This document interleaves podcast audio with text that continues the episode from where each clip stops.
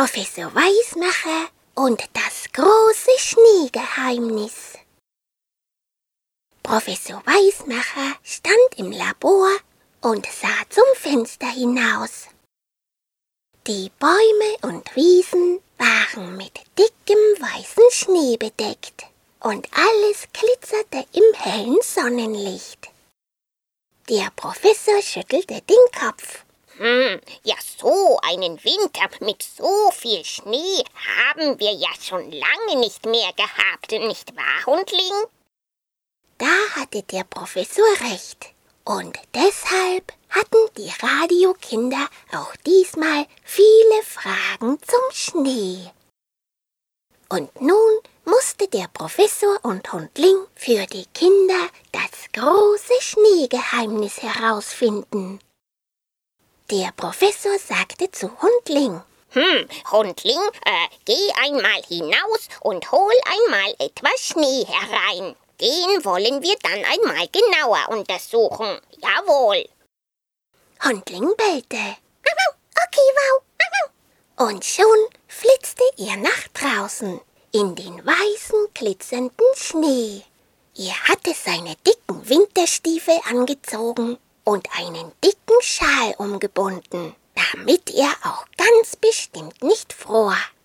Dann sprang der kleine gelbe Hund in den kalten Schnee hinaus und hüpfte fröhlich umher. Das war ein Vergnügen. Dabei vergaß er gleich den Professor. Plötzlich rief der Professor ungeduldig. Hundling, wir brauchen doch den Schnee. Wir müssen doch die Fragen der Kinder beantworten. Oh, das hatte er ja vor lauter Schneevergnügen ganz vergessen. Schnell füllte er die Schüssel mit Schnee und flitzte hinein zum Professor ins Labor. Hier sei ein schönes Schnee, bellte er. Danke, Hundling.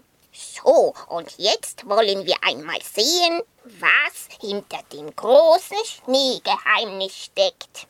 Sie legten ein paar Schneeflocken unter das Mikroskop und schrieben dann auf, was sie sahen. Jede Schneeflocke hatte einen sechseckigen Kern, aus dem eisige Strahlen wuchsen. Sie verzweigten sich wie kleine Ästchen, bildeten Sterne oder sechseckige Stäbchen. Und sie fanden keine einzige doppelte Schneeflocke. Jede Schneeflocke sah anders aus. Hm, ja, so etwas. Und das Licht, das auf die Schneekristalle fiel, wurde reflektiert. Weil die Kristalle so viele Oberflächen hatten, die in alle möglichen Richtungen zeigten, wurde das Licht in viele verschiedene Richtungen reflektiert. Oh, das war ein Glitzern. Und warum war der Schnee weiß?